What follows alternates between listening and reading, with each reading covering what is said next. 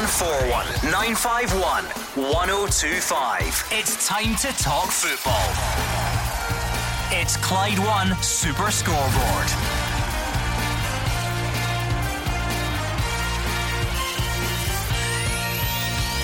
Good evening and welcome to Clyde One Super Scoreboard as 2021 lands with a bang. Celtic are in Dubai hoping to get their season back on track after falling 19 points behind Rangers. Steven Gerrard's not getting carried away though despite the 1 0 win at Ibrox on Saturday. Elsewhere across the weekend, Livingston and Hamilton were among the big winners as managerless Motherwell's woes continue. I'm Gordon Duncan. Joining me tonight is Alex Rae and Hugh Keevins. Celtic being in Dubai is an immense waste of time and an immense waste of money. The trip breaks no rules, but it's broken hearts that Celtic have to be wary of. A lot of their fans lost belief in 10 in a row being a possibility after Saturday's defeat at Ibrox. A bad season just got worse after the loss to Rangers, and now the fallout will be long and acrimonious. It's a long time to go, Alec, between the start of January and the end of May, while knowing you're not going to get the thing you wanted most. Yeah, another good weekend of football, Gordon. Seven wins in the spin for Livingston, who maul Hibs at Easter Road. Killie and St Mirren share the spoils. Accies won a big three points over their neighbours Motherwell, and Rangers 1 0 from to move 19 points clear. I'm expecting a busy night. 0141 951 1025. That is the number you need to have your say. Don't just sit back and wait and see if someone else brings up the point that's been bugging you all weekend. Step up to the plate and have your say for yourself. Where to start, right? If we're talking on the pitch, Celtic fans, Rangers fans, what did you make of it? What did you make of the game? What did you make of the big talking points, the sending off, Allan McGregor's performance? Then the bigger picture. Where does this leave? The title race. Is there one? Is there any way at all Celtic can claw this back? Yes or no? And of course, off the field, very far off the field, Celtic are in Dubai. Celtic fans, wise decision or not under these present circumstances? You tell us. 01419511025 and Twitter at Clyde SSB. Like I said, if you think there's something that's not been brought up, Speak now or forever hold your peace, Hugh Keevins. Correct. It was not a secret that Celtic were going to Dubai. They had to rearrange a game against Hibs uh, from next Saturday to next Monday. Uh, so it wasn't a secret, but it becomes a bad idea when you lose at Ibrox and, so far as I'm concerned, effectively gave up 10 in a row at Ibrox. Football seems like the sensible place to start, Alex. Yeah. I can't promise that we'll stay there between now and 8 o'clock, but Ibrox on Saturday, what, what, what, do you take away from it? Yeah, well, I think it was a, an important win for Rangers, Gordon. Uh, I think Celtic performance up till an hour was impressive. Uh, you know, they took the game to Rangers uh, and they come up against a, a goalkeeper, Allan McGregor, who was in terrific form.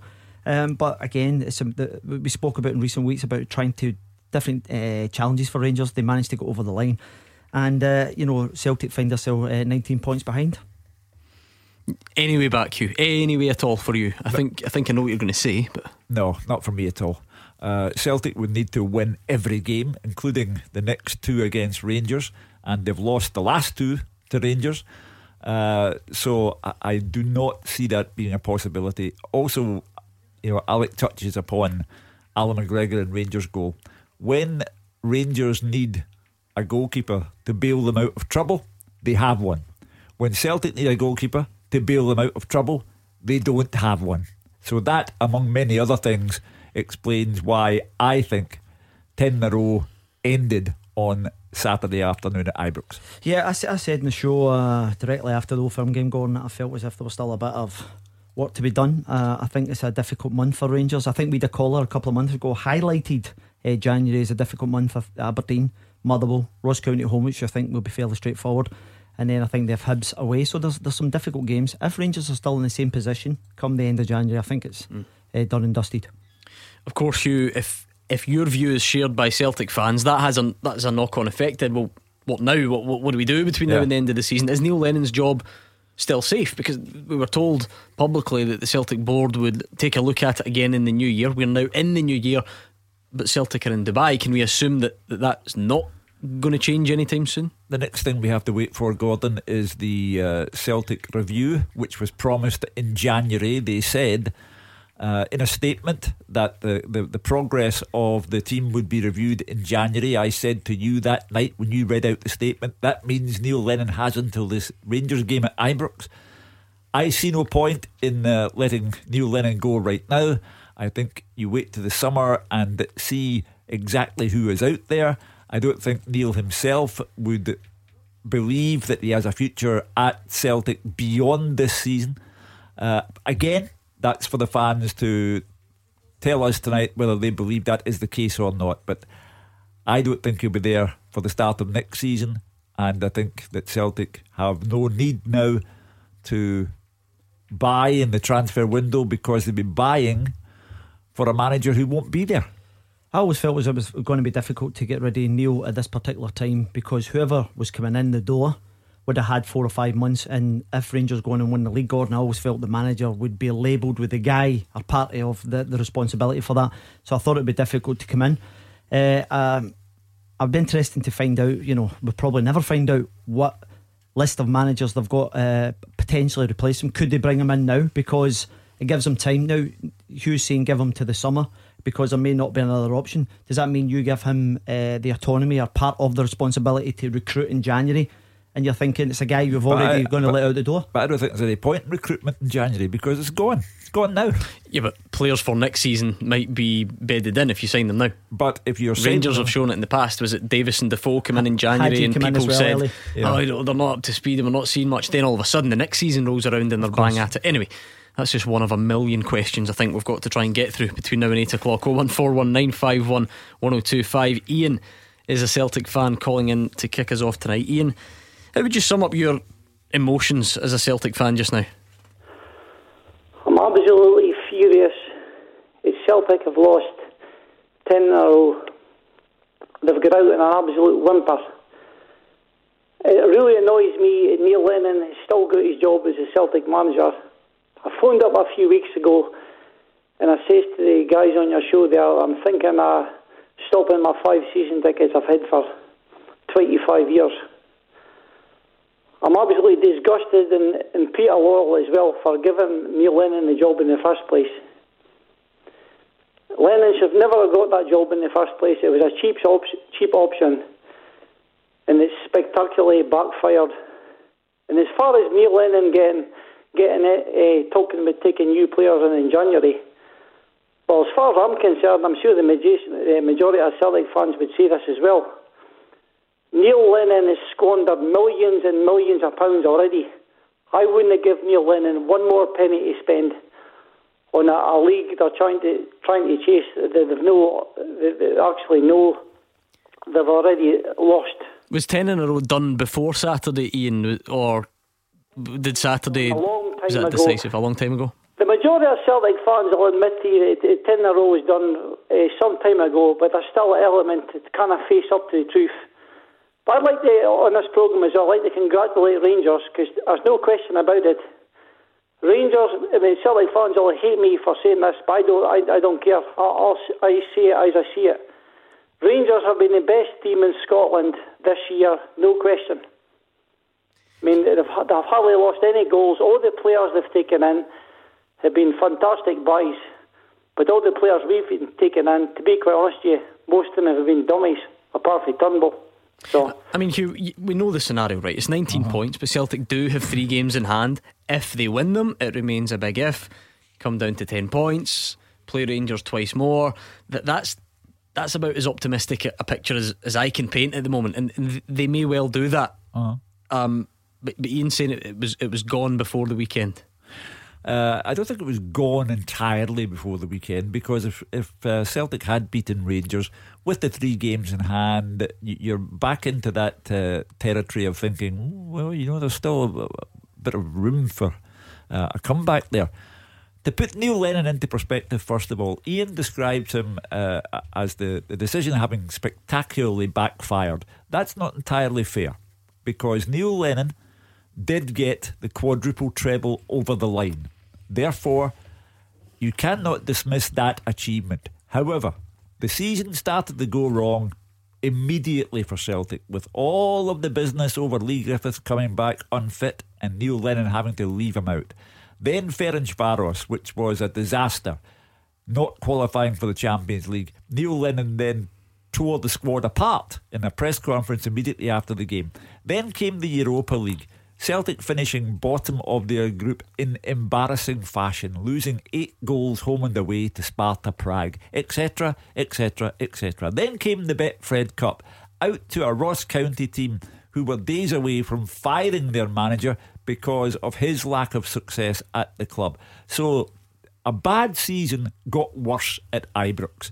And the point at which I do agree with Ian, there's no point in spending money now. Absolutely none. The league's gone, and you might be bringing in players that the next manager doesn't fancy. So unless you know who the next manager is and you consult mm. him privately, then I see no point in spending in this window. The thing about this is, Alex, so many layers to this, and perhaps we're going off on a tangent, but the whole point of a big club with a functioning recruitment structure is that that doesn't matter. That bit's not supposed to matter because managers do come and go. Yep. But you've got a head of recruitment, you've got a structure, and you sign players. I, I get what Hugh's saying, but for Celtic, they just sit back and go, oh, well, we're not going to try and improve the squad because there's no point. Yeah. I'm not sure the fans would be too happy to hear that. I would be really surprised if they're not trying to get a goalkeeper in Gordon. And first they, and they foremost. need a defender surely yeah, because well, well, Christopher absolutely. Jullien. Uh, Jullien's out for three to four months. Uh, I said in the show at the weekend, if it was me, I would send Duffy back if it was possible within the, the realms of the n- negotiation with Brighton. Uh, in terms of recruitment, I think it's okay what you're saying in terms of the next manager, but as you say, there's a structure in place and recruitment's part of that. You know, there'll be deals already in place with people coming out of contract. Uh, Neil, Neil will be part of that. You'll have uh, Nicky Hammond, and then you'll have Peter Lawwell. So they will all collectively be. It's not just the manager that makes these decisions, Gordon. I'm sure over the course we've seen Brendan Rodgers. Was it Fred? He says I've not even seen the boy playing. Yeah. So you know, so there's players coming in out of Parkhead that are not necessarily manager's uh, choice. Uh, Ian, thank you very much. That was Ian in Aberdeen to kick us off tonight. John Paul is next up. He's a Celtic fan. I suppose same question to you, John Paul. How would you sum up your your feelings, your emotions as a Celtic fan after the weekend? Evening, Gordon Arts and Hugh. Uh, I'm I'm I'm pretty disappointed, you know. Um, also gutted, you know. I'm I think I'm fair on here, and I think that credit the credit due. Rangers have been brilliant all season, you know, and Celtic haven't been anywhere near it. But what annoys me is I've come on here and I have slaughtered the players for being bad or whatever it is. But why has it taken to go 16 points behind, go to your rivals and have have a game like that? Every player on it, every crisp pass, you know. Um, Griffiths has got to be mentioned. You know, he's everybody on the show, or the or the um, you journalists and everybody on the show knows how good a Griffith player Griffith is. What's the point in coming to the park in December? Why was your attitude no right from the start of the season? Why was your attitude no spot on so you could be playing up top with Edouard? You see what it brings out in Edouard. You see what it brings out in the rest of the team when, when the two of them are integrating. You know, Christie, you know, Turnbull and Soro. I, I feel for the guys. They just came in and started doing a bit and showing what they've got. But everybody else, you know, to put on a performance like that, I, I mean, they've fleeced the fans all season. There, there was, there's not been a performance anywhere near it had on Saturday. You know what? And see, there's been situations where Celtic have been beaten when Rangers are the better team. That happened on Saturday. That can happen in football. I'm, I'm aware of it. But right now, Celtic, I've spoken about it before, they have a massive, massive job in their hands. They stick Neil Lennon and start getting other people in. Because if you look at that, if you look at the squad and you look at Ajer, you look at Carl McGregor, you look at Edouard, El Hamid, Elyounoussi, all these players that are on loan, all these players that are going to want away in the summer, Celtic have got a rebuilding job, you know, and it's just I, I, think the fans have been fleeced a bit by the players, and some of the players need to take a look at themselves. With regard to Griffiths, first of all, and he started it all uh, by returning unfit and unable to play football. That's a lack of professionalism on his part. And when he later on in the season started to do well, Neil Lennon said he's a rascal, he's not fit yet. Well, that's not good enough either. Because I don't care whether he's a rascal or not. Why is he still unfit in the winter time? It's one thing to come back after the summer break and be unfit, but if you're still not fit by the winter time, Neil Lennon should not have tolerated that. In terms of that, that performance, Alex, I wonder yeah. if th- there are other Celtic fans like John Paul who are frustrated because look before we get accused of getting carried away you don't you don't get any points for performances Rangers won the game and yeah. we get that Allan McGregor made saves that's what he's there for and as John Paul mentioned sometimes the better team in the day doesn't win the football match. But with 45 minutes gone, maybe an hour, I wonder if everyone was actually united in saying we didn't see this coming. I feel like that was perhaps a Celtic performance people didn't think they were capable of, and they troubled Rangers in a way that people didn't think they were capable of. Why is it taking so long to see that? Gordon, I think John Paul makes a really valid uh, point. I was chatting to one of my mates uh, who supports Celtic, and he was highlighting the same thing. He says it all started with Griffiths, as Hugh said, coming back in the summer, overweight, doesn't set a good uh, tone for the season. He hasn't been able to get up to speed until half the season's gone. Now, if you take the game in isolation at the weekend, I look at Edouard, I think, my God, what a handful he was, causing all sorts of problems. I look at um, Callum McGregor, driving, passing people in the middle of the park, really aggressive, on the front foot. You look at Christie's work rate, tracking back people, and you think to yourself, my God, I would, if I'm a Celtic fan, I'm looking there and going, why is it taking this game, half the season going, to see these guys performing like this on a weekly basis? And that is a big question mark. And, and, and again, you're looking at them and you're thinking to yourself, are they going to go back to their normal performances of late or are they going to kick on? And the other question mark why did it take so long to realise that Turnbull and Soro were bringing legs Absolutely. to the middle of the park uh, when, with no disrespect to Scott Brown, I'll, I'll say it again for the, the benefit of those who think there's an agenda. He is the the best Celtic captain since Billy McNeill, and I do not use that phrase lightly. However, the legs had gone, games were being played at a snail's pace while Scott Brown was there, and then when Ismaila Soro and David Turnbull come in, people could see a whole new style. Is that, is that, is that purely down to loyalty to players? You know, as you say, Hugh, over over the course. You know, because uh, when you look at the the, the legs or indecision, energy, loyalty or indecision. You didn't know your best team, and it took you until the 2nd of January to find out that that was the best system. And by then, it became too late. John Paul, any complaints about the sending off that obviously played a big part in the game at the weekend? Uh, no, no, no. For me, you know, I think I think Bitton had been caught wrong side, and I think Morelos is away from me. Uh, a stupid challenge. Uh, as soon as I was watching it right away, I said he's, he's he's got to go. You know, I think it was it was stupid. You know, but I've, I've also got another point. If I can put it across, that all right? Sure.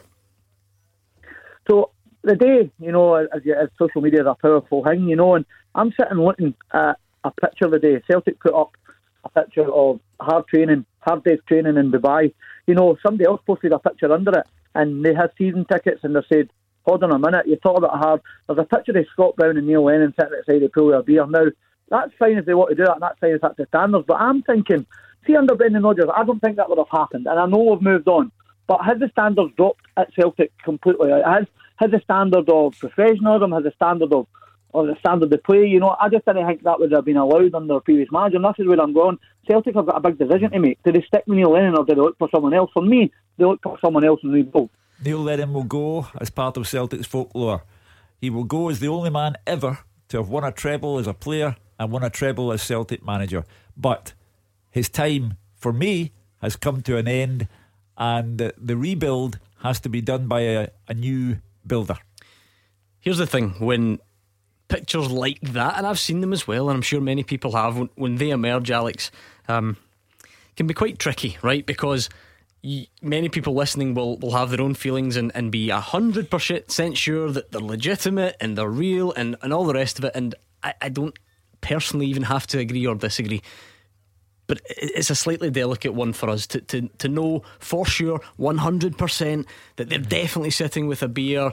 And you know and I don't want to insult people. I know they can they can use their own eyes but you see where I'm going with this Hugh. Oh. it's not always easy for us to be able to 100% yeah. stand that stuff up. However there is clearly a debate there. Should Celtic be in Dubai yes or no? Uh, not for me. As I said at the very start, it's a waste of time, it's a waste of money, and to use the modern day expression, the optics are bad. The optics would have been better had Celtic stayed at home and got into training again for the match against Hibs. If Neil Lennon wants to put it out there that the league title is not over and done with yet, if the players want to say it's not over and done with yet, then stay here, get on with your work, and start to prove it with the game against Hibs on Monday night. But the optics are poor. A PR disaster, Gordon, to to be over there now uh, with the sunshine and what's going on here in the current climate with, with COVID. It looks as if we're into lockdown at midnight again tonight. Uh, and Celtic are over there in warm weather. Uh, it throws up all sorts of problems and all sorts of questions. And I said at the weekend, whoever sanctioned this Neil really needs to have a look at herself. Thank you very much, John Paul. 0141 951 1025. We'll hear from the likes of Neil Lennon and Steven Gerrard and more of your calls next.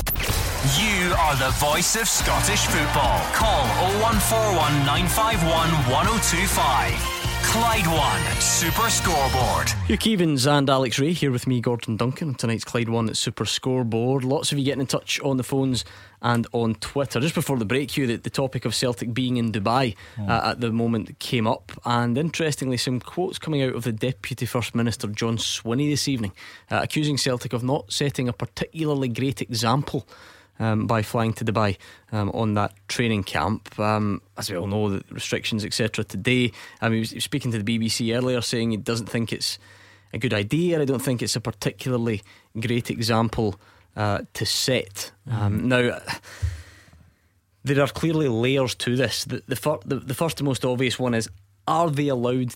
Are they allowed to do so? Are, are they allowed to be there? And, My understanding and, and, is yes, they yeah, are. Yeah, I mean, in the I think that that would probably be, be correct at the moment. That, that there are certain exceptions.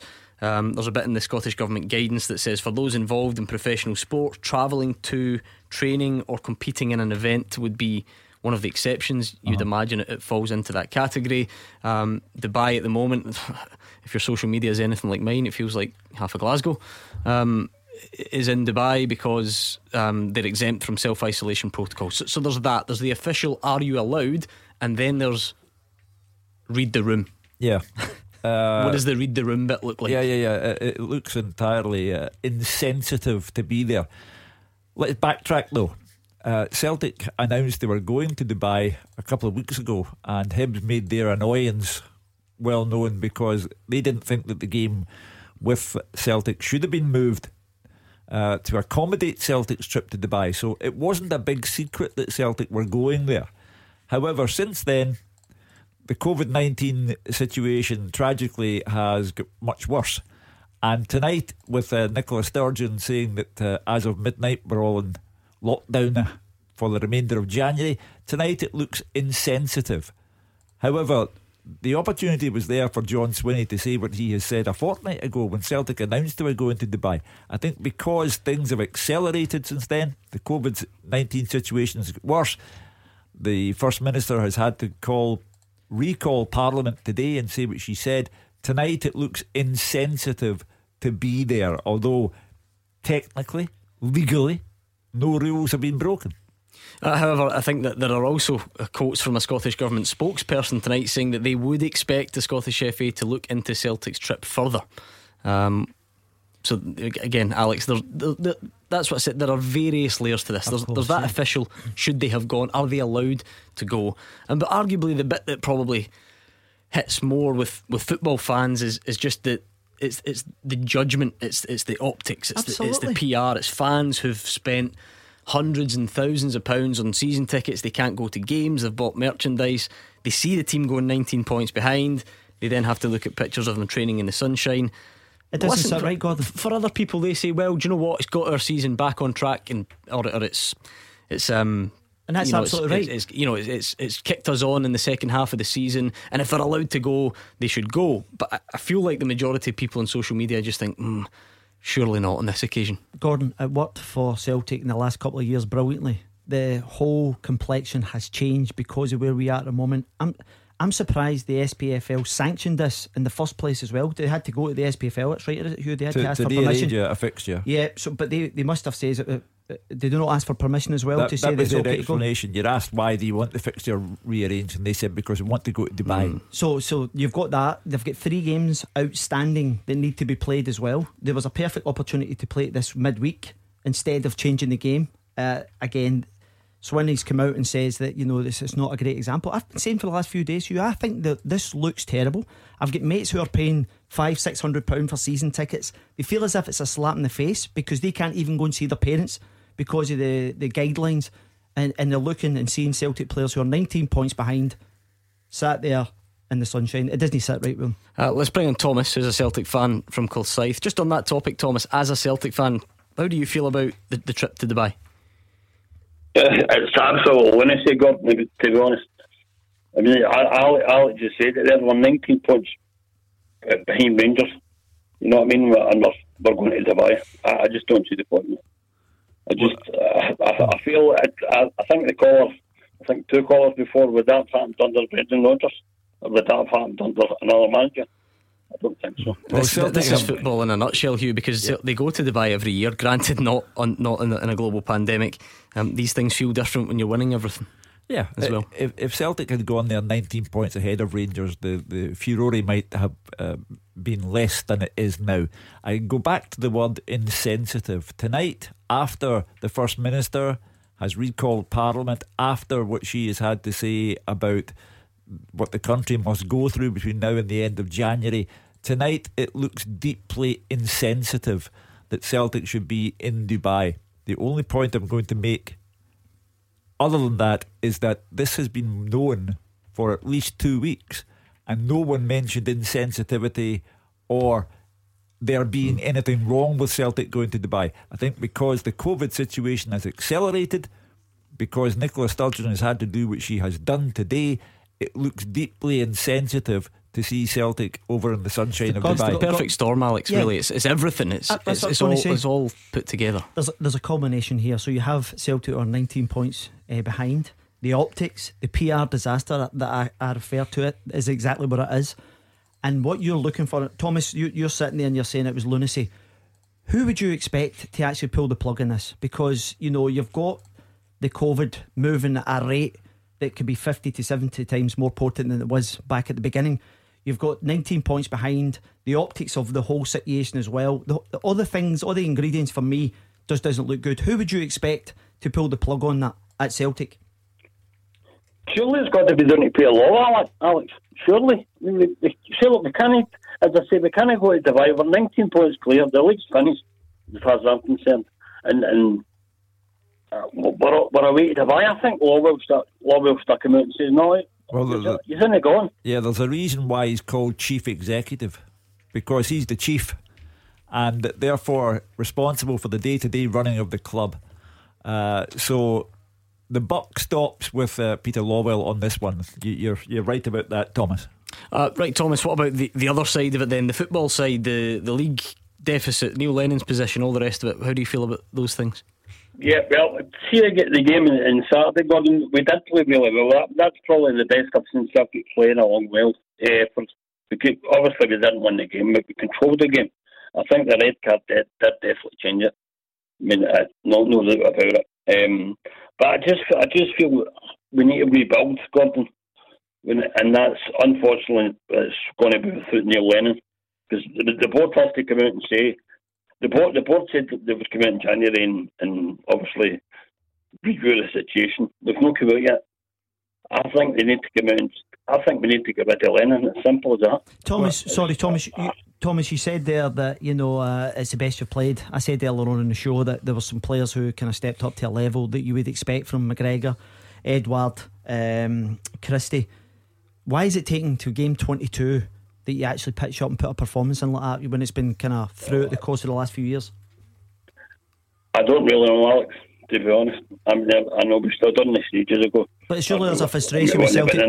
Thomas, surely there's a frustration with Celtic fans who are actually watching that. The performance you put on, you're right, it was the best. Now, we've heard Neil Lennon say over the course of the last couple of months, oh, we've been great there, the intensity, the fluency, uh, uh, and all this stuff.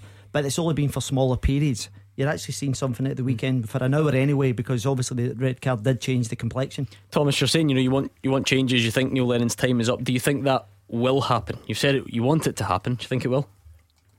I don't think it will. To be honest, again, I, I think I think I don't. I honestly don't think so.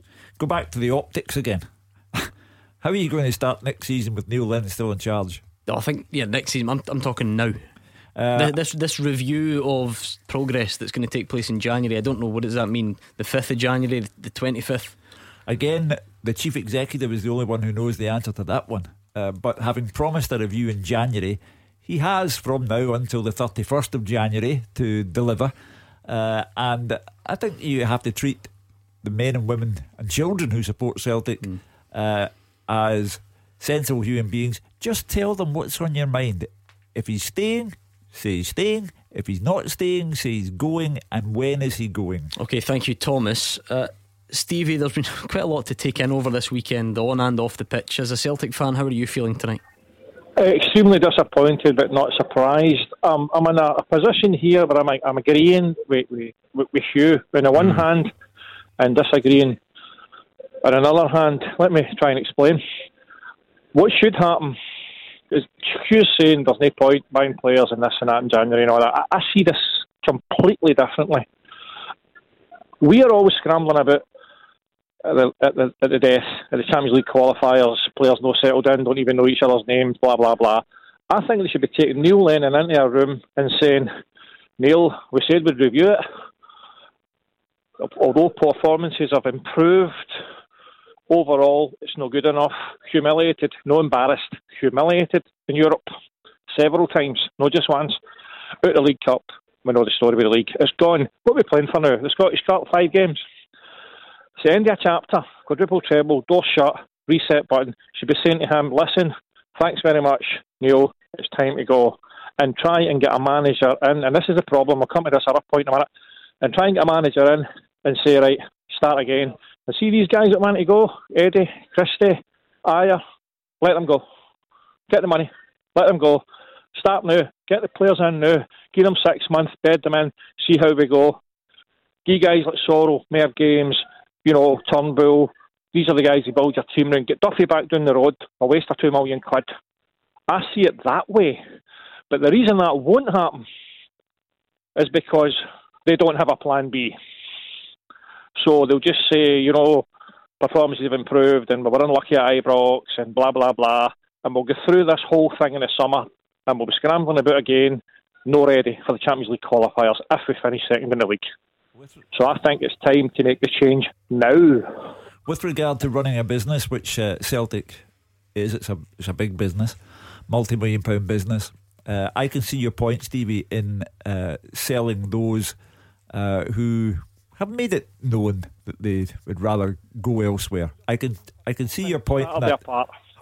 I can see your point in that. However, my problem with your assertion that they should bring in players who would you trust now to bring in players at Celtic on the back of Vasilis Barkas?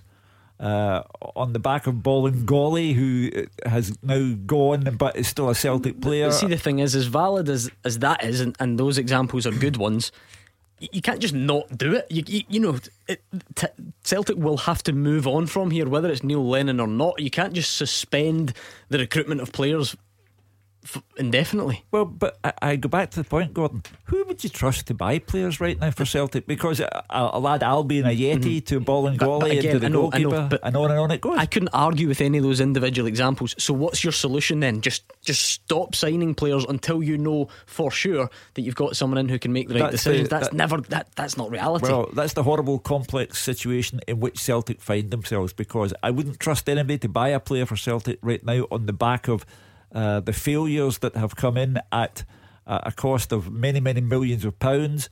And I go back to the point you're bringing in players in the possible knowledge that another manager will come in in the summertime and might not fancy them. Sure, are you saying that you wouldn't trust Nicky Hammond then as well? Correct. So absolutely. So the manager has not. There's no trust in the manager to bring players in because he's on the way out the door uh-huh. potentially. There's no trust in the director of football. When do they bring them in the summer? The at the moment I don't I don't see any point in Celtic wasting any more money on players with a recruitment strategy that has shown to be in the main an absolute failure. Stevie, you, Stevie, you said there's no plan B. Uh, which I find astonishing when you've got a chief executive who's on three and a half million quid in the, in the last uh, annual reports. Surely they must have a plan B. I don't think there is. I, I think Peter Lawwell has made a career out of his mantra of just having enough to beat Rangers and maybe getting into the Champions League. When James Forrest scored that last minute goal against Shakhtar Donetsk to get us into the Champions League all these years ago, I turned to my cousin and I said, he's the luckiest guy in Celtic Park tonight, luckiest guy in the Champions League tonight, because we made it with the skin of our teeth. And we always seem to be, you know, reactive rather than proactive, and it's always too late. And we're getting put out with teams that, to be honest, you would think you would have a fair chance of beating. My point and I understand what Hugh's trying to say, is I'm saying, see, when you're reviewing a manager, you must have somebody else in mind, surely. You must have. Mm. Well, so I mean, I'm, what I'm saying is get the manager in that you want, and then go through the squad. See the squad. This squad's going to break up naturally. Scott Brown's done. Ajer wants a move. Christie wants a move. Elyounoussi on loan. Duffy's on loan. Laxalt's on loan. Although I wouldn't mind keeping him. Right. Eddie will be away. I mean, there's going to be five or six or eight players. Whether Celtic won ten in a row or not, that would have been a rebuild anyway. Okay, Stevie, we'll have to leave it there. Thank you to Stevie and Strathblane. We're on Twitter as well. Uh, Paul says the Celtic trip to Dubai is gross mismanagement. We're in the middle of a pandemic. The team are swanning about at a training camp when the rest of Scotland are in lockdown. Uh, stay at home and train, says Paul. And um, lots coming in on that actually. Brian calls it very poor judgment and leadership from Celtic. Uh, 01419511025. More of your calls next. 0141 951 1025. This is Scottish football's league leader, Clyde One Super Scoreboard. Hugh Keevins and Alex Rae here with me, Gordon Duncan, on tonight's show. So many calls coming in, so be patient if you can. We'll try our best to get through as many as possible between now and 8 o'clock. Let's hear from Neil Lennon. These are his thoughts on that game at the weekend. Yeah, it's a sore one because we were the dominant team. We played brilliantly. Um, didn't think it was a red card.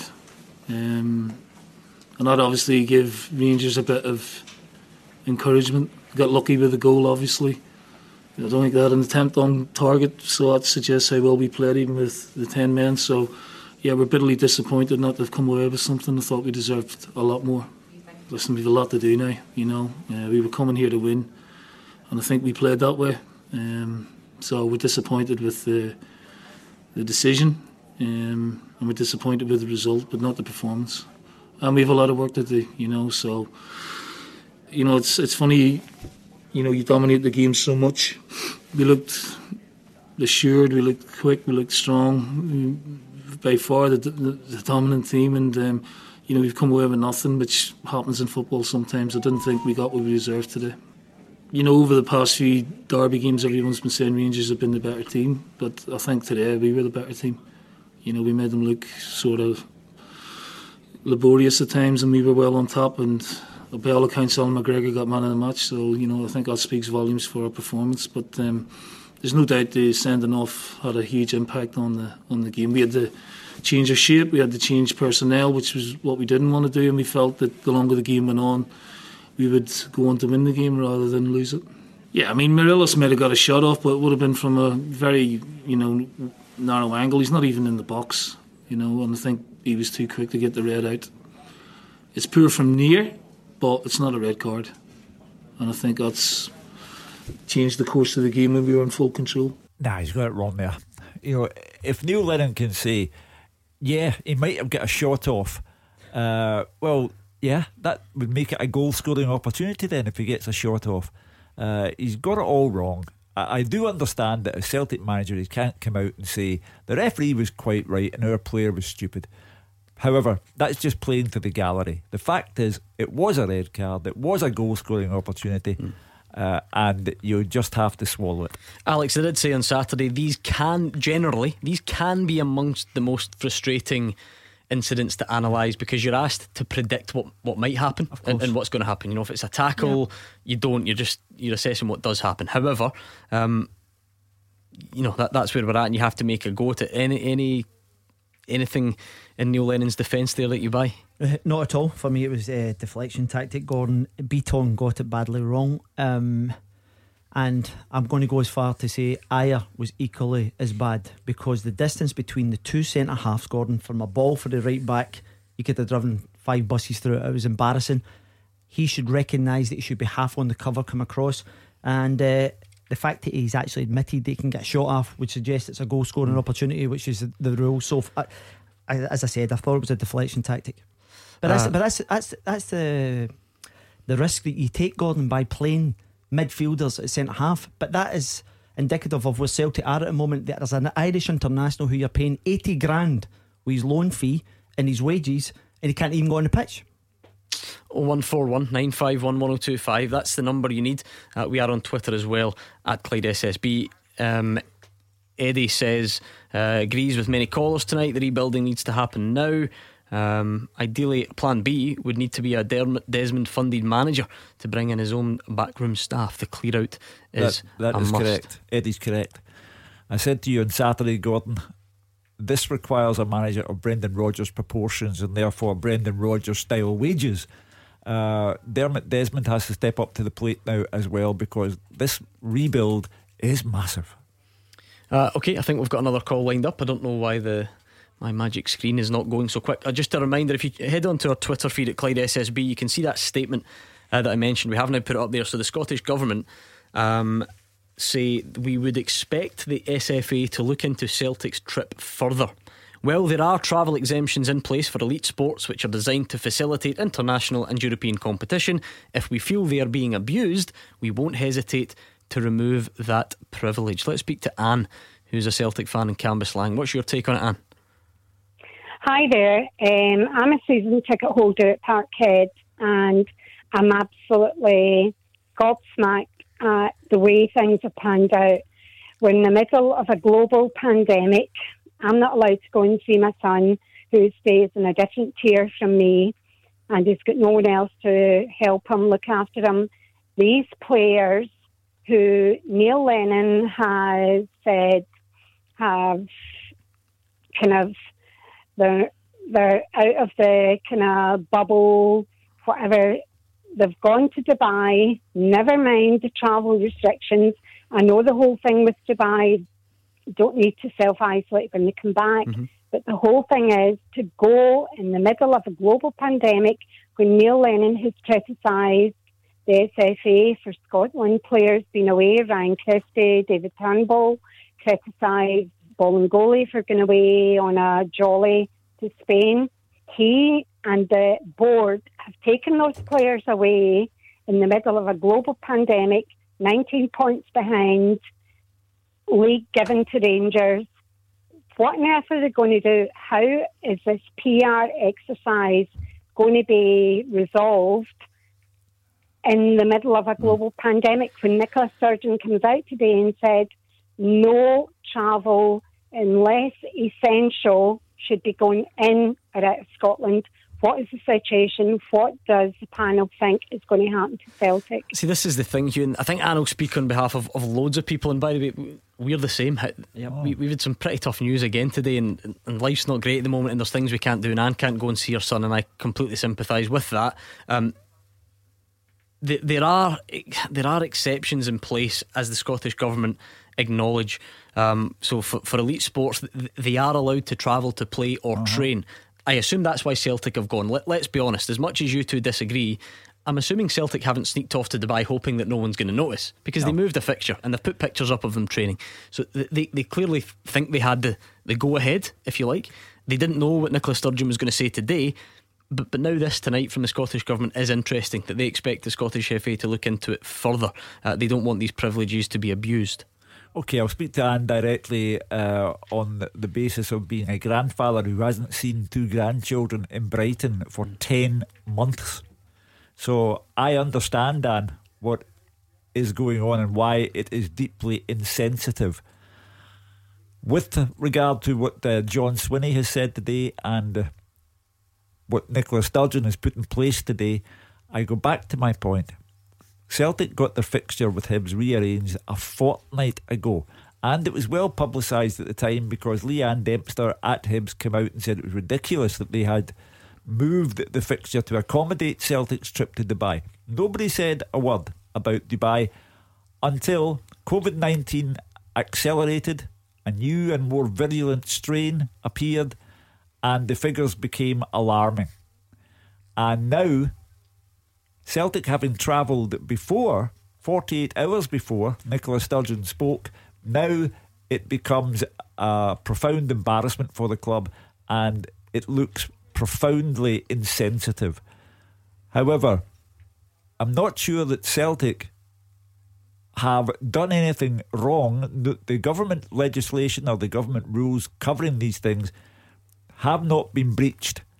And that's why I think that politicians have a habit of jumping on these situations and making political capital out of them. Celtic, it looks deeply insensitive, but And you know what are you more worried about being 19 points behind, or because you've mentioned them in the same sentence, Dubai and being 19 points behind.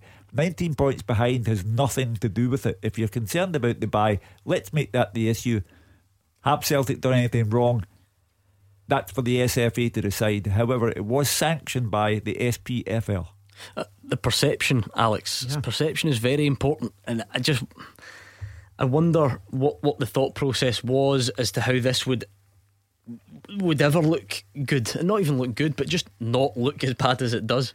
Yeah, uh, I said earlier on, I think the best word that's been used today is optic score, and It does not look good. You get people like Anne who can't see the boy. Uh, they, they, see this as a, a, form of abusing the rules. Now, within the rules, it says that you can travel to training uh, and they've gone mm. I've, what, seven or eight hours away to do that. Oh, hold on, sorry. Listen, life moves fast in live radio. Celtic have straight away issued a, a response to the government statement. Hugh, mm. um, the training camp was arranged a number of months ago and was approved by all relevant football authorities and Scottish government through the joint response group on the 12th of November.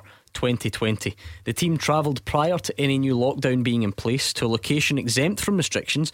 The camp, the same one we've undertaken for a number of years, has been fully risk assessed. If the club had not received Scottish Government approval, we wouldn't have travelled. Well, there you have it. Uh, John Swinney has perhaps jumped the gun here. Uh, as I say, it looks awful from uh, Celtic's perspective. It looks awful. God. But no, no contravening of the, the, the pandemic protocols has taken place. They but, you, but, you, but to be clear, then you still don't think they should have gone though.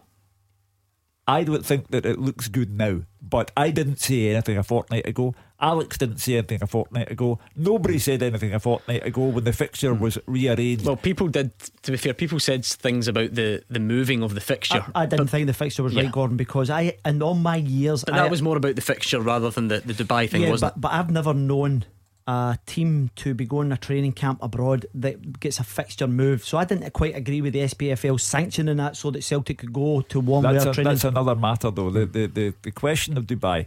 There is a travel corridor which is open and available to go to Dubai, and Celtic have outlined their case there, and the government were aware of it. As I say, tonight it looks horrible, but they've done nothing wrong. Thank you, Ant. Beat the Pundit with the Scottish Sun. For the best football news and opinion online, thescottishsun.co.uk slash football. Even in the midst of all this seriousness, we can find two minutes for a bit of fun and beat the pundit, surely. 01419511025. Step up to the plate. The sign ball could be yours. Your chance to beat the pundit, the first of 2021, is coming up next. Tackle the headlines. 01419511025. Clyde One Super Scoreboard.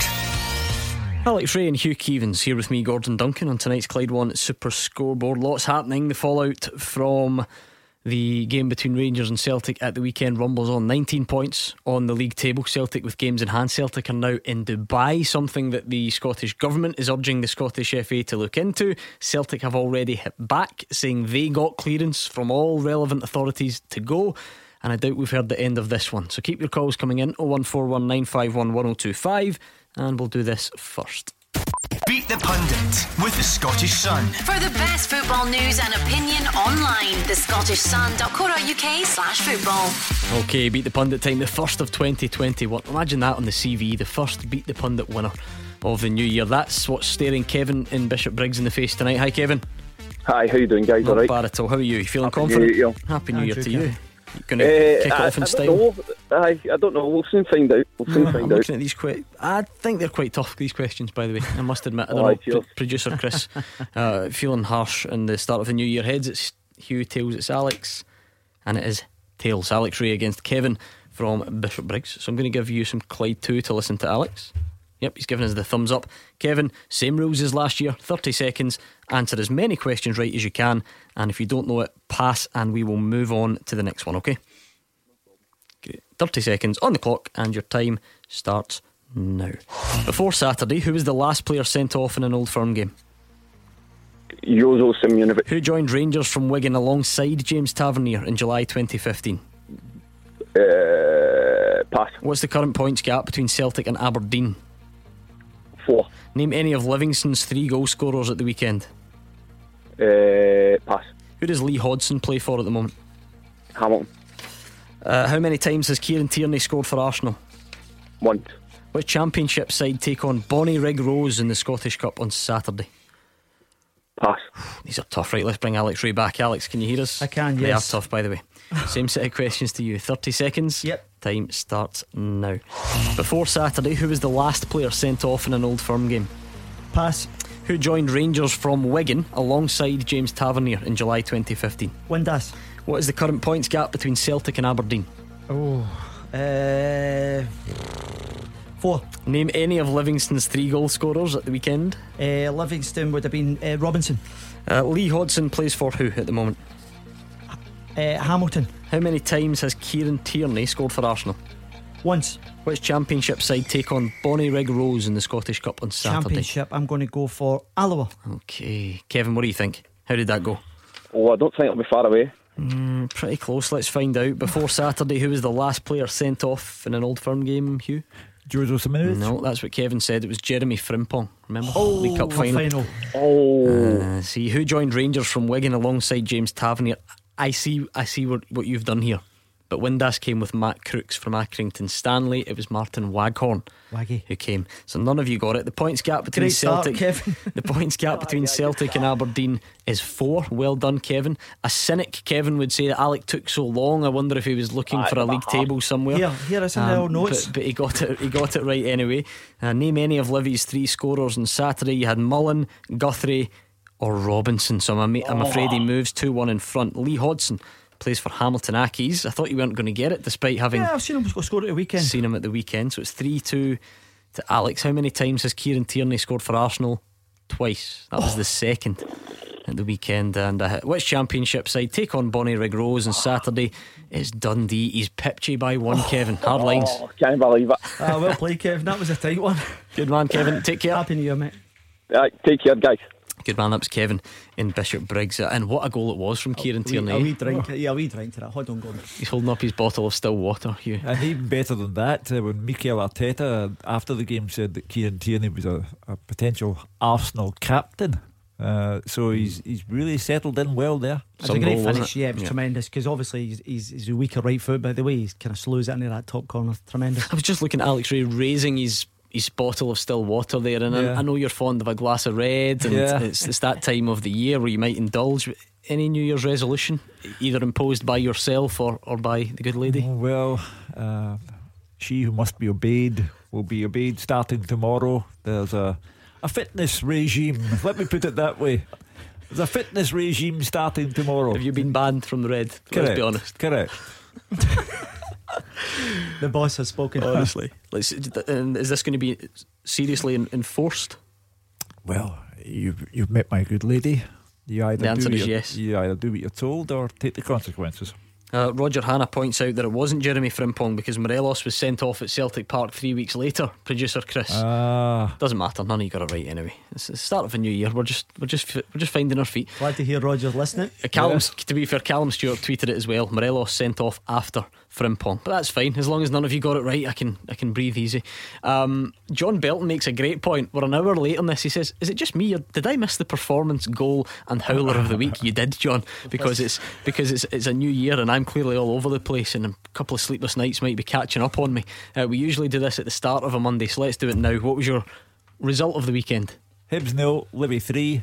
Have it any way you like. Seven out of seven for David Martindale, or mm-hmm. for the first time in Livy's history, five league wins in a row. Got Okay. to be the result. It has to be Rangers for me, Gordon. Moving 19 points. It's been a long time since that was the case. Okay, goal of the weekend. Staying Livy, Josh Mullen. What a lovely strike in the half volley.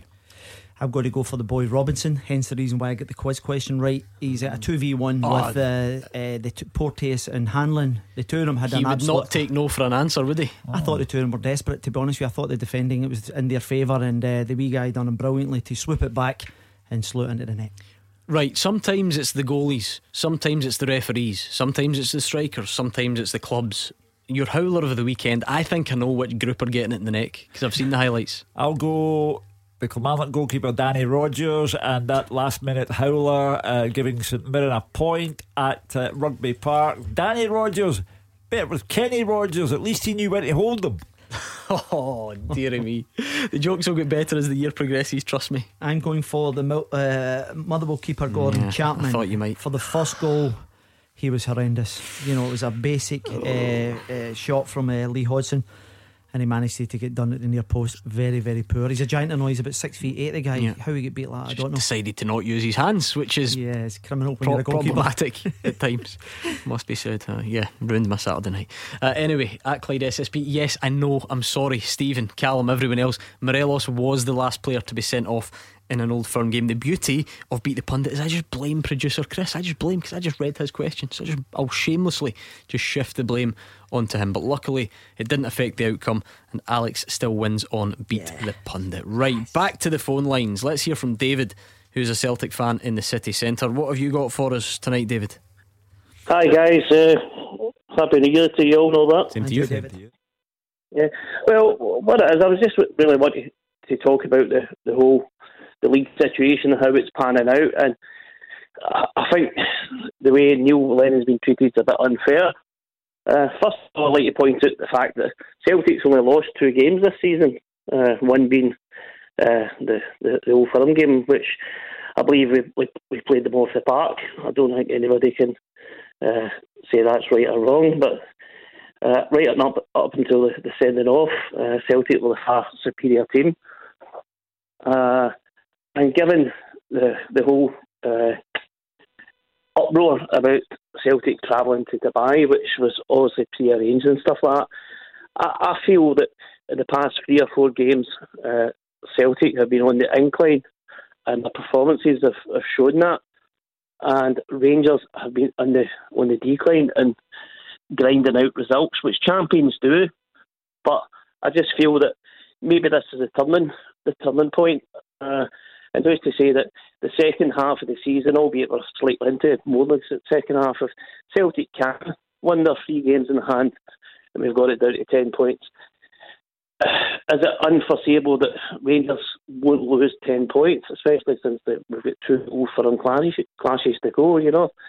Uh, and the past few seasons, Rangers have shown again in the January, once January comes, they start going into decline. And I do believe the past few games that they've been playing, uh, they have shown that the, the quality's not been there as much.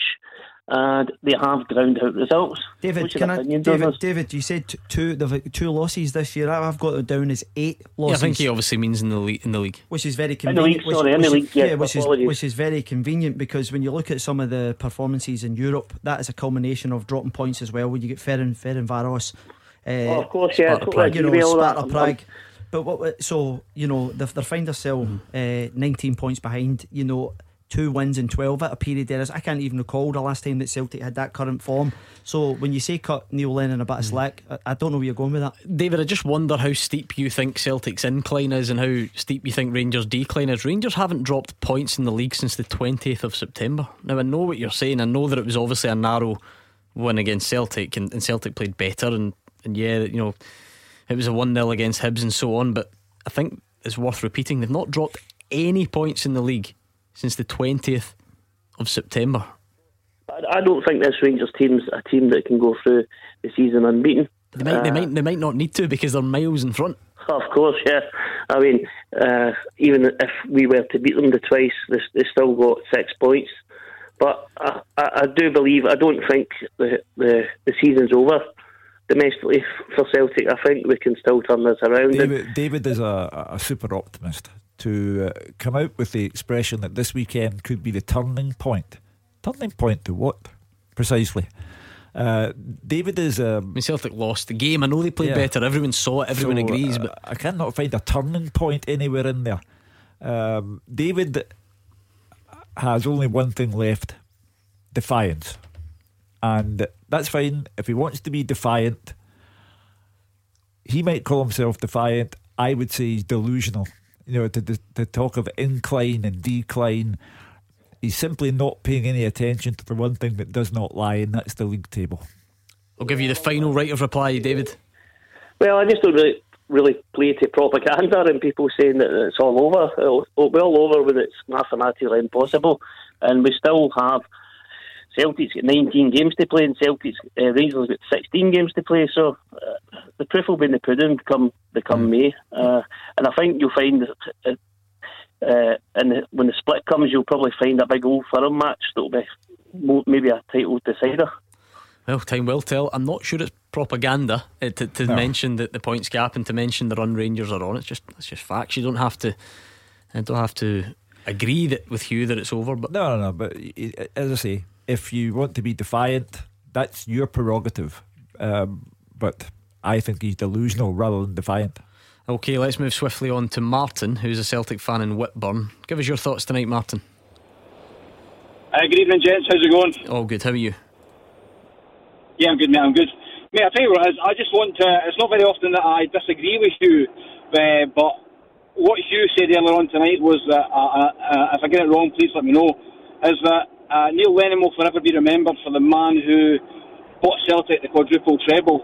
I think for a lot of fans, uh, and maybe a majority of fans, that Neil Lennon will be remembered for the man that lost off 10 in a row.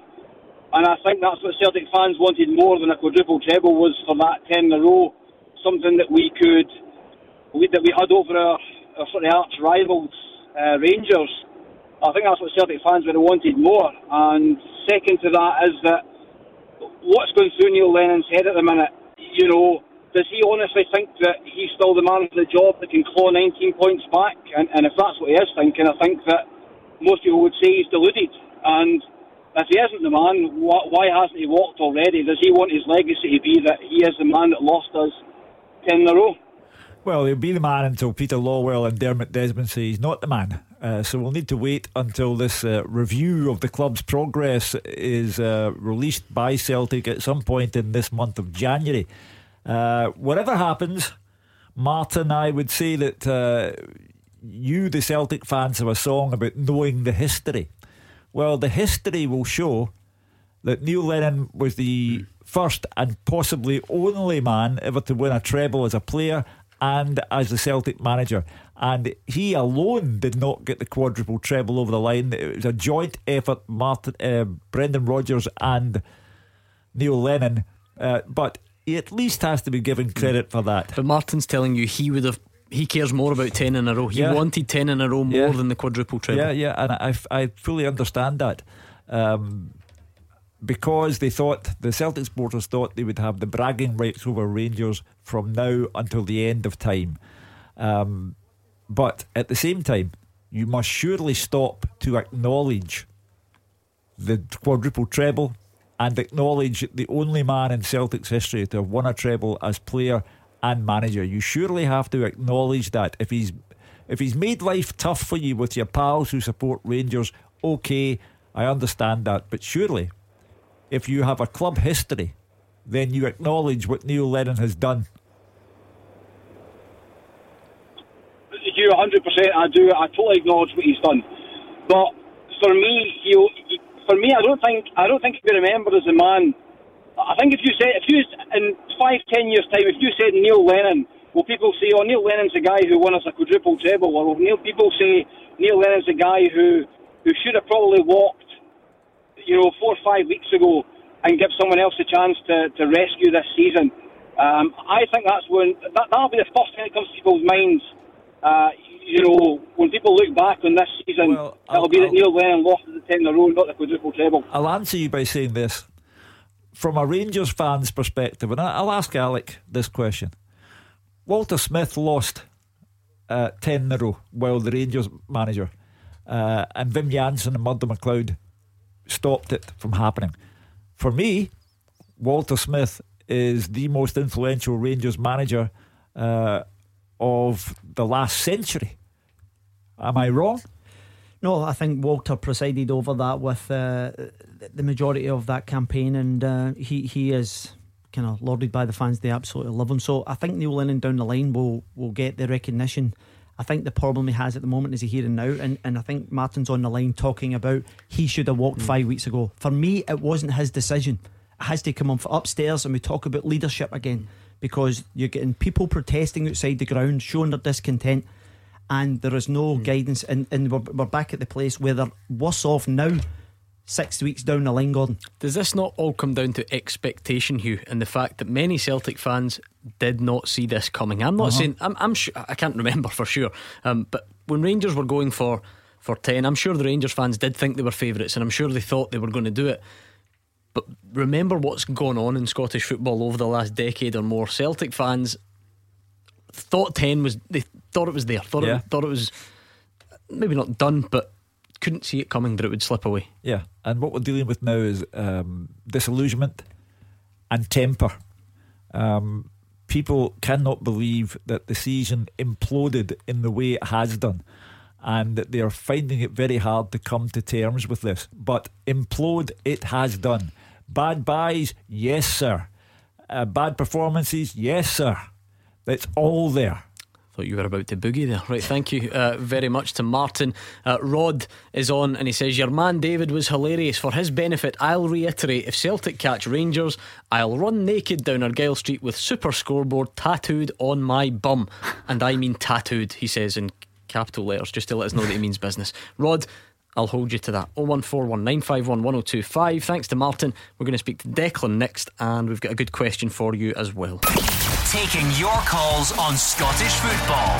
0141 951 1025. This is Clyde One Super Scoreboard. Hugh Keevins is here, Alex Rae is alongside him, and they're going to have to team up on this question. Now, full time at Clyde1.com. That's the address you need if you want to hear your full time teaser used on the show. Full time at Clyde1.com. So, the crazy pony, he sent loads in last week, so I think we're just going to chip our way through these. This is a bit harder than I would usually. Um, offer to you two, I must admit. We're looking for now. Listen carefully, right? I know you lot out there on Twitter will eat this up. Seven international players with at least 10 caps who have played in an old firm game for Celtic and in an English Premier League game for a former Rangers manager. Bear with me. Seven internationals, at least 10 caps. They've played in an old firm game for Celtic and an English Premier League game for a former Rangers manager. Any that, that would spring to mind? Petrov. Yes. Under Big Alex. Yeah. Yes, played under Alex McLeish and obviously played an old firm game for Celtic. Way more than 10 caps for his country. Yeah. Ooh. Struggling now. Eh, what about Toure? At Liverpool? Mm, Kolo Toure- Toure? Yeah, I was thinking. Yeah. No, no, no. At Liverpool under Souness, maybe no. No. No. So, right, so how what, what type of managers are we looking at then? Show me your working. Souness, Big Alec, and Sir Walter. Walter. Yeah, that just about covers it. So you're essentially looking for players that have played in an old firm game for Celtic and have played under those guys. Did Scott Sinclair play under? No. Gravesen. Yes, played played under Walter. Smith at Everton. Had it in my back pocket one day. Well done. Same haircut as well. Eh, right, okay. Um, Right, okay, we'll leave it there. I'll give you some thinking time. Declan is a Celtic fan in Port Glasgow. How are you feeling as a Celtic fan at the moment, Declan? I've been actually been forced into phoning. Alec Rae's made a valid point, and I agree with him for once. Alec, you made a point about the two Celtic centre halves. Yep. I totally agree with, with what you're saying. They were 30 yards apart on that park. Now, it's down to the general condition of the Celtic players. We're no fit. Laxalt's caught up that park, 30 yards out of position. Bitton, I've seen Milk Tongue quicker than Bitton, but he's, he's out of position. I are struggling to get back. It all comes because we pressed that game for an hour and we're gassed. They're fitter than us. They're faster than us. They, they, know the, they know what they're doing on the park. They're drilled. It's a total regression.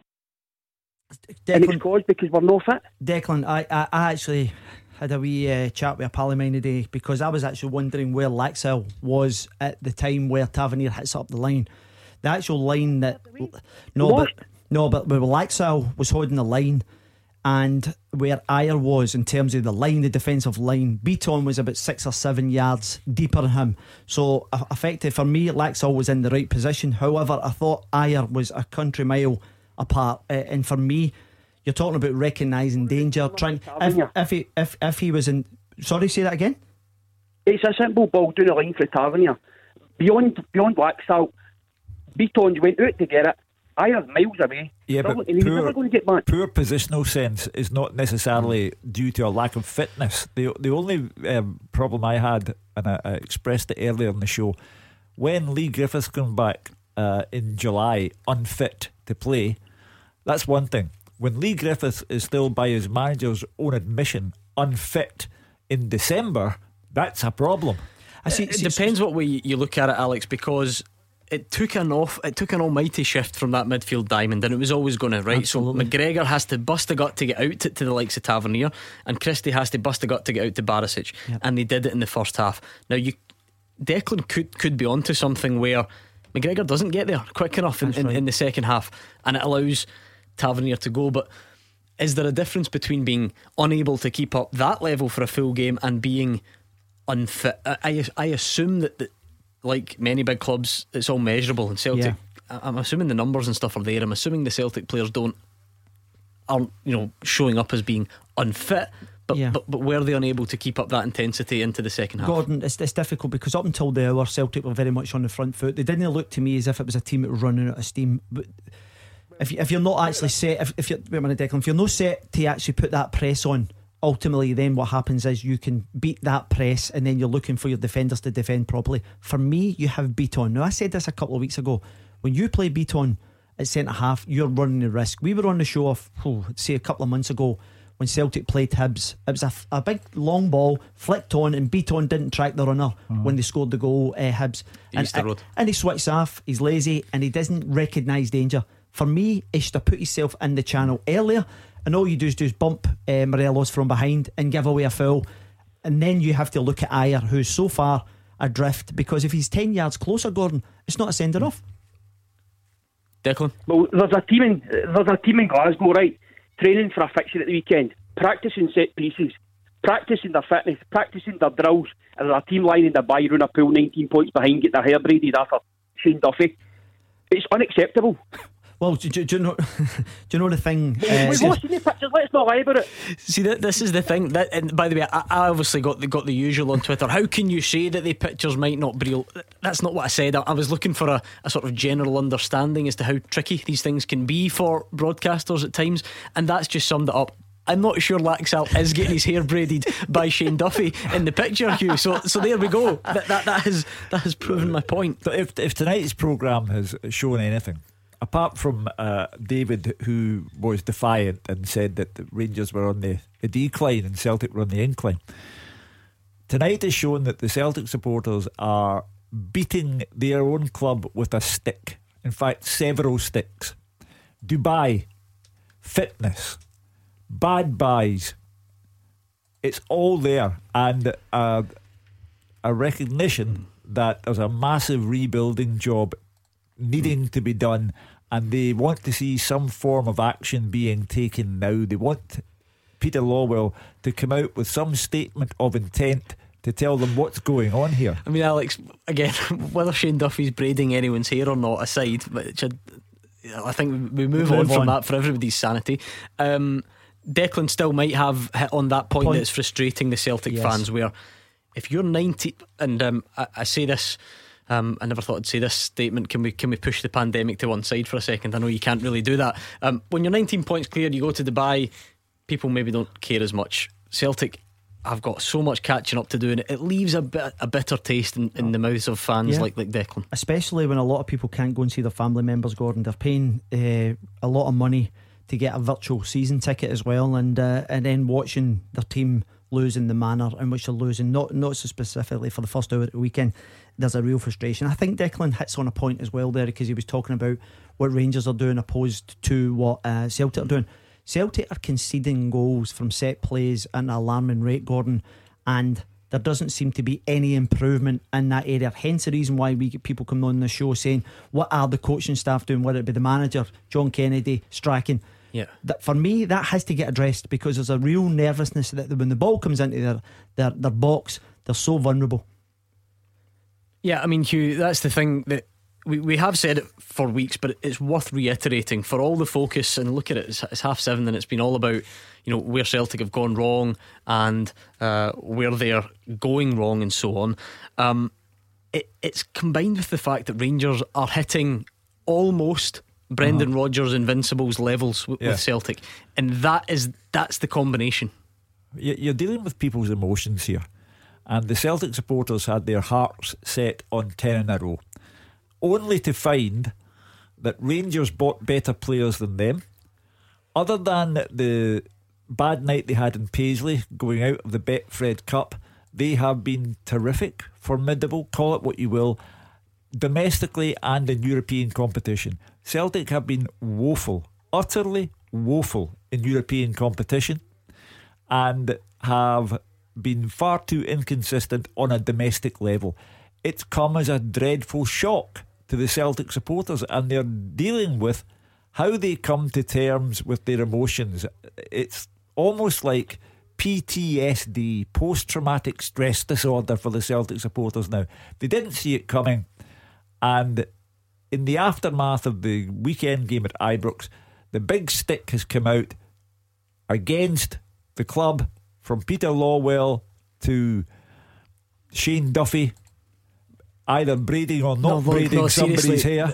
I don't. I really don't think Shane Duffy's braiding anyone's well, anyway. hair, and, and, this just sums up what I was trying to guard against at the top of the show. And to everyone who's then sent me tweets earlier on saying you're a disgrace, how can you say that about those pictures? Finally, we've got a call which kind of, in a nice jokey way, underlines all I was trying to say at the top of the show, Alex. No, no, listen, I've seen the picture of Big Shane uh, Brain, but I think it's a wee mock up.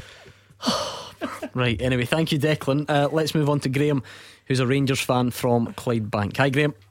Hi, how are we doing, guys? You all right? Not bad at all, Graham. It's been all about uh, Celtic fans and, and, their disappointment and so on. On the flip side, how are you feeling about everything? Oh, very happy. Um, I think this is, you know, the the best kind of feeling I've had about any Rangers team since maybe Walter Smith. You know, a long time coming. So, aye, long may it continue. Is the league over though, Graham? That's the question. So, uh, you know, I, would like to be cautious. We've been, uh, let's say, kind of knocked down a few times, come back for Dubai. Um, but I would say so. I think so anyway. Which is kind of what I was calling about. Right. I wanted to know what the guys thought about, given the situation Rangers are in. You kind of mentioned that they are almost invincible, like, um, and the broad sense that you know it's probably done. Should Rangers capitalise on a couple of their assets now in January, calculated risk. Uh, um, if Steven Gerrard's listening, Hugh, he's he's fallen he's off, off his, his chair. chair. he's because he's, he's he's trying to tell everyone that it's not over and we need to keep focused. Uh, but Graham's got it over to the extent that we could maybe um, see Rangers in. sell players and cash in. I, my answer to Graham is twofold. Uh, Steven Gerrard will not sell anyone in the January transfer window. I think he should. Because, uh, for example, Morelos. I think Morelos' value has dropped significantly from the time when the president of Lille confirmed a £16 million bid for Morelos. Since then, I don't think he's the same player. Uh, I don't think his transfer value would be anywhere near that level. And if Celtic got a, if Rangers got a decent offer for him, I think they should mm. take it. I don't. I don't think it just doesn't. It doesn't fit no. with what the club are trying to. Alec, they're, they're trying no. to give off an impression of keeping the foot to the floor, aren't they? Yeah, without doubt. And Morelos is the number one striker. I know Roofe has actually scored a lot of goals of late, but when it comes to these big games, when it comes to Europe, Morelos tends to play. Uh, I, I get, I get the what Hugh's saying in terms of uh, scoring goals, but I think Rangers have found themselves short uh, last year uh, in particular. Now they've got a good quarter of strikers because of the building over the last two years. I would be flabbergasted if Steven Gerrard and the board took uh, a bid for any of their serious players because of the magnitude of this. And I don't think, I think uh, Graham's be a bit carried away in terms of this is over. I don't think anybody at Rangers will actually uh, concede that at the moment, and I think there's still a bit of work to be done. Who are we talking though, Graham? Who do you realistically think Rangers could afford to cash in on at this stage? Right, so so I don't I don't necessarily just mean you know players going out and none coming in. I meant kind of replacing them for the next wave, if you like. Mm-hmm. And and I'm just saying that with the buffer that we've got, and I'm no suggesting this. So if Steven Gerrard was listening, you know, don't take what I'm saying as advice. But hypothetically, let's say we got a kind of big money offer for Glenn Kamara, and you know, let's just say as well for make it two players. Alfredo Morelos. And if you can be bringing in to the club 20, 30 million pounds for the two players in January when other clubs are desperate, they need, you know, players maybe.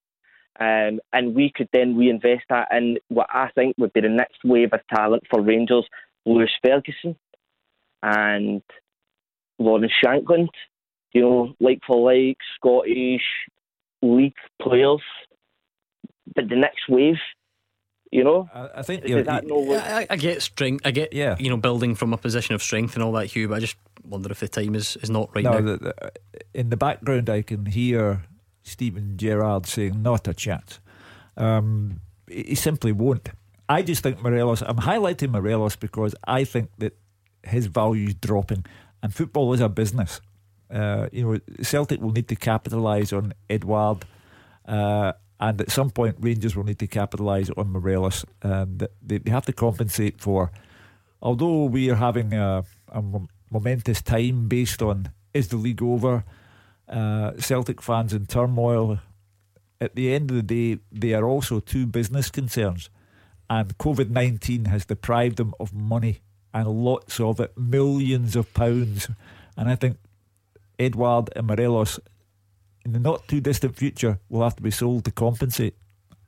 Mm, okay. Uh, 01419511025. Um, yes, I want, yes, lots of people tweeting about um, Diego Laxalt getting his hair braided off Shane Duffy. I know I've seen the I've seen the, the picture, uh, so thank you for reminding me. I'm glad to see we can be the source of entertainment. Not for everyone though. Uh, Paul, a big fan, kicks off by saying this is the worst show ever tonight, which is quite quite a statement. We've done much, much. we've done much worse than this, believe me, Paul. Uh, he says it's a hatchet job on Celtic. They broke no rules, they followed all protocols and carried out checks. Dubai is full of holidaymakers. Impartiality's totally missing tonight. Except I feel like Hugh, you said every single one of those things. I did, uh, and said that Celtic had explained themselves very well in their statement. Uh, this has become a political football now, and two things happened. Uh, Ibrox happened on Saturday, and Nicola Sturgeon recalled Parliament thereafter, and it makes the presence of Celtic in Dubai look like a desperately insensitive business. However, as Celtic have pointed out in their statement, they had full government sanction on November 12th. That said, Alex, even if that is all true, it doesn't make it a good idea. And that's Gord- what will be. Gordon, that's what a lot of people will be feeling. a- if the government and the, the, the working group sanctioned this, they should be looked at. If the SPFL sanctioned it, they should be looked at as well. We've had Celtic fans on here tonight complaining about the actual landscape and the optics of this. It doesn't sit right with them. Uh, I get that you've got a guy on Twitter there saying that uh, you know it's a hatchet job and all that, but Celtic fans have been on here complaining tonight about this. It's not right, and it shouldn't have happened. It, sh- it should be reviewed why it's been allowed to happen. Right, 01419511025. A late call. You can get as many calls in as you can, and we'll take them next. Number one for football in Glasgow and the West. 0141 951 1025. Clyde One Super Scoreboard. Hugh Keevins and Alex Rae are here. It's the final part of tonight's Clyde One Super Scoreboard. It's been quite frantic, manic as I thought it might be, um, but we're here all week, as they say, so we can get stuck into whatever we've missed tomorrow. You've got this teaser to try and combat. The pony sent it in. Seven internationals, ten caps. They've played in an old firm game for Celtic and an English Premier League game for a former Rangers manager. So guys like Petrov played under McLeish. Yep. Uh, Thomas Gravesen played under Walter Smith. Anymore? John Collins played under Walter Smith at Everton. He did and played for Celtic, obviously. Alex? Craig Bellamy, Yep, played under Graham Souness. Key, No. uh, Keno, Which one? uh, Robbie. Yes, played under Alex McLeish. Um, so many is that we've got? You've got two to get. Doing we're on a- pretty well. we're on a roll. Much better than I thought you two would, I must admit. Um, honestly, Hugh, not, we've gone from pictures to poetry. Curious Creature says, Wait a minute, braiding hair. I'm sure that picture shows Neil Lennon in his Speedos just painting Bruni's toes. Oh, right, I mean, before we get accused of, um, of fake news, let's let's knock that one in the head, albeit that was quite funny, right? Bring in Robert, uh, who's a Celtic fan in Mount Vernon. What have you got for us tonight, Robert? All right, guys, how you doing? Are Uh, happy New Year. you guys. Yep, same to you. Um, well, well, first of all, I says, uh, me and my mate, we talk quite a lot, right, and talking about the games, talking about Celtic. Rangers have been a better team against Celtic in the last three games, let's be honest, right? And I keep saying to him, and he agrees with me, I just want Celtic to turn up and play against Rangers and turn up, and then we'll see what happens. On Saturday, Celtic turn up, the real Celtic turn up, and you've seen it, everybody's seen it. Made them look very ordinary. Um, but the one thing we've been missing the whole year everything's went wrong. It could have went wrong. The luck, and it came back on Saturday. All right, bad defending, but made a wrong decision. But don't don't get me wrong, Rangers have done brilliant. But I'm so pleased the way Celtic played for 70 minutes, whatever it was, and uh, wee bit of luck would have won that game easy. Um, and also, I've got to tell in my hand, but I'm not letting it go. I'm not throwing it in now. It's Um, not in there. Well, Robert, you luck. How how much luck are we are we talking here? What about the old phrase about you know making their own luck? Nineteen points behind, out of the cup, out of Europe, battered by Prague a couple of times, and so on. There's got to be more to it than luck, surely. Well, that's, that's typical of Celtic anyway, the last few years. Europe's like, we don't really do that great Europe. I know we won that section last year, but basically we've not done great in Europe for the last few years anyway. So it's more that everybody's the league was more our concern, and uh, that's that's a big disappointment. But to say Celtic turn up on Saturday and were brilliant. Have you got another day that they've scored three or four in the first half? Game's over. Yeah, I know, but but they didn't, and that's the thing, Robert. So I wonder what I wonder what comfort that brings you tonight, because on the fourth of January, you're 19 points behind, and most people, not you, granted, but most people who phoned in think the league is over. So, what what use is it to think, oh well, it's just about luck, and, and that will return at some point? I'm sorry, I'm not coming on here to slap. I'll other people do that. Uh, come on the slate, Neil Lennon. Neil Lennon's a legend at Celtic. He gets enough after other, other teams, opposing fans, whatever. You know, get me slagging. him. I don't mind. I don't care if you slag him or not. I just I'm trying to establish you that, that but- but whether this I is think, luck and, and what we do about it. I think Robert just completely misses the bigger picture here. And the bigger picture is that several players will go at the end of the season. Some will return to their parent club, others will be sold, and others will go as natural wastage. Celtic need an overhaul, and they need it quickly, and they need it to be effective, and they need to find a better recruitment system. Starting with a better head of recruitment before Steven Gerrard makes it two in a row and then possibly three in a row. And then the panic will set in. I think Robert just misses the bigger picture here. It's not about Celtic going to Ibrox and playing well for an hour and then having the misfortune mm. to have Bitton sent off. The club has got itself into a corner now. They've painted themselves into a corner and they need to get rid of certain players and need to bring better ones in. And that, that starts at the very back with the goalkeeper. As I say, Saturday proved the point. When Rangers needed a match winning, probably league winning goalkeeper, they had one.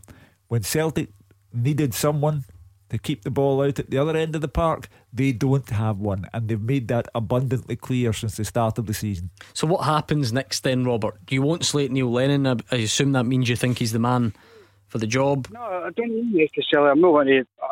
But what's going to happen is going to happen. If, uh, if he loses the league with a lot of points, then obviously he'll go. That's just the way. That's the way of the world. But what I'm saying is that in my bigger picture, if Celtic would have scored in the first half and scored a couple of goals, then it opens it right up again. We've got three games in hand, so still a chance that we could win these three and then Robert, back in. Okay, Robert, we Robert, won the game. But but they didn't. They didn't score the goals. Therefore, could- you're could coming at it from the, the, The the, shakiest of ground here. It did not happen. Celtic lost the match. There is a 19 point deficit. It will be a 22 point games in a deficit by the time Celtic play Hibs on Monday night. So you can't well, always back you can't always give you can't live in a world where if that had happened, it didn't happen. Well, that's that's what, that's what this this uh, scoreboard thing is. That's what we come on for. We live in a hypothetical world, Hugh. You know that. We come on and say things and that's it. We do at times. So I, w- I would concede that, Alex Rae. No, listen, we, we do talk about certain scenarios if this happened, that happened, but the actual game's finished now, so it then becomes fact that Celtic couldn't beat Allan McGregor. And up until 20, 21 minutes, I think they had some really good chances that McGregor put off, magnificent saves.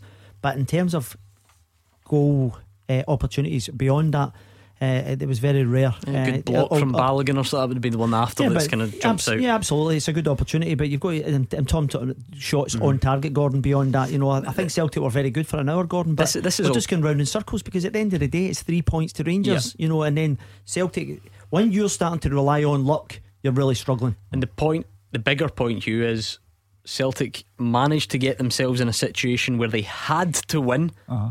on the second of January, and that Uh-huh. speaks volumes. Yeah, and they course. did, and then they didn't. On top of it, Yeah.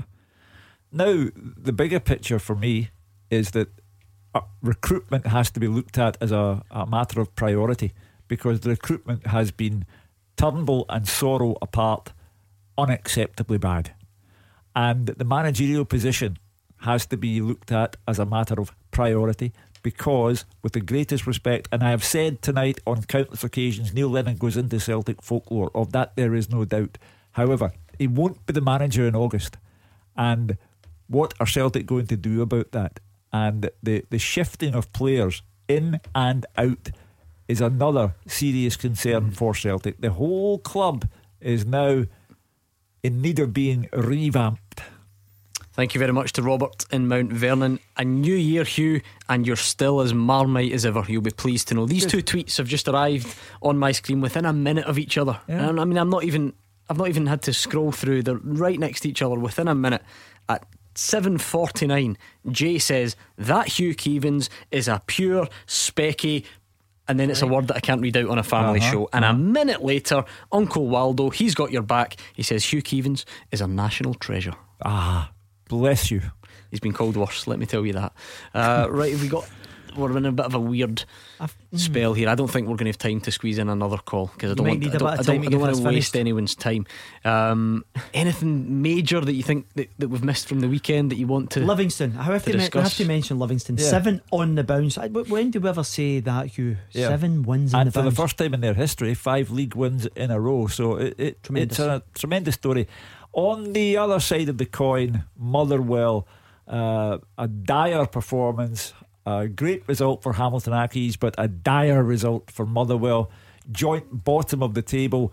They really need to find a way and find a way soon because the performances are those of a team completely lacking in direction, completely lacking in confidence, and they must start moving in an upward direction soon, or else. I see newspaper reports linking Tommy Wright with the, the or linking Yeah. him, linking him more strongly, should we say, with with the role. Well, listen, if you look at his uh, job, one of the most successful managers, not at, at at St Johnstone, I think it'd be a good fit. He knows the league, he knows the personnel, uh, and he seems as if he would go in there uh, uh, at the right time. Um, anything else, Hugh, before you before we send St you on your way? Mirren nicking a point as well was you know important Go on because then, they're on a gi- decent run. Give us your Kenny Rogers line Well, again. you see, no disrespect, the- Danny, if you're listening. He the- doesn't mean it. I mean, Danny Rogers, better off with Kenny Rogers. He knew when to hold them. Honestly, box office. There's my wee, I used to have a wee tumbleweed thing that I used to play out. Oh, I've got it. I just doesn't really work when I advertise that I'm going to play it right. There are only Uh, certain good lines that come to you when you're on the train from Westerton. Brilliant. Uh, so I, I think yeah, Did he tell obviously- you he's you know you know he's an A-lister? We know we know that, don't we? Yeah. He's an, he was ambushed at the train station today, Oh, right? dear. And a gentleman took a picture of him, like not even because you, not not as in not like a selfie. Um, he wasn't in the picture. He just just held the camera up and just took a picture of Hugh, and he was he was shell shocked by Ah, this. and had a mask on as well, so. Done well to see you. Yeah. All right, a couple more in this teaser of Yes. internationals, more than 10 caps. They've played an old firm game for Celtic and an English Premier League game under a former Rangers manager. Hope you got all that. Do you- I've, I've got one You've got here, Petrov, sorry. Keane, Collins, Gravesen, and Bellamy. What about Gary Gillespie? Nope. Oh. Shay Given? No. Oh, I'm, I'm finished then. No, no. Night nurse. Much more obvious than those two. Well, no, I I say that. One of them's quite tough, right? I'll show you the working. One of them played up here Eng- uh, for Celtic, obviously, and he played an English Premier League game under Dick Advocaat, presumably at Sunderland. Oh, Sunderland, right? Okay. That's a hard one. Ed Matthews? Yes, Adam Matthews. Oh, well done. go, Shock. And the other one, former Celtic player, played under Graham Souness. Ooh, Blackburn or Newcastle? Let's say he's John Hartson's old pal. Oh, Bellamy, uh, B- B- Berkovic. Eyal Berkovic. Well done. Thank you, Alex Rae and Hugh Keevins, for joining us on tonight's show. The biggest thanks, as always, goes to you. The phone lines were red hot, so really sorry if you couldn't get through, but please do try tomorrow. Roger Hanna and Gordon Dalziel will be here. It's a new year. We're looking forward to it. I know that times are a little bit tough, but you played a massive part in getting us through the last one, so we can do it again together. I've no doubt about that. We're back tomorrow at six o'clock. Write down the number 01419511025. Meg McHugh is up next. She'll look after you.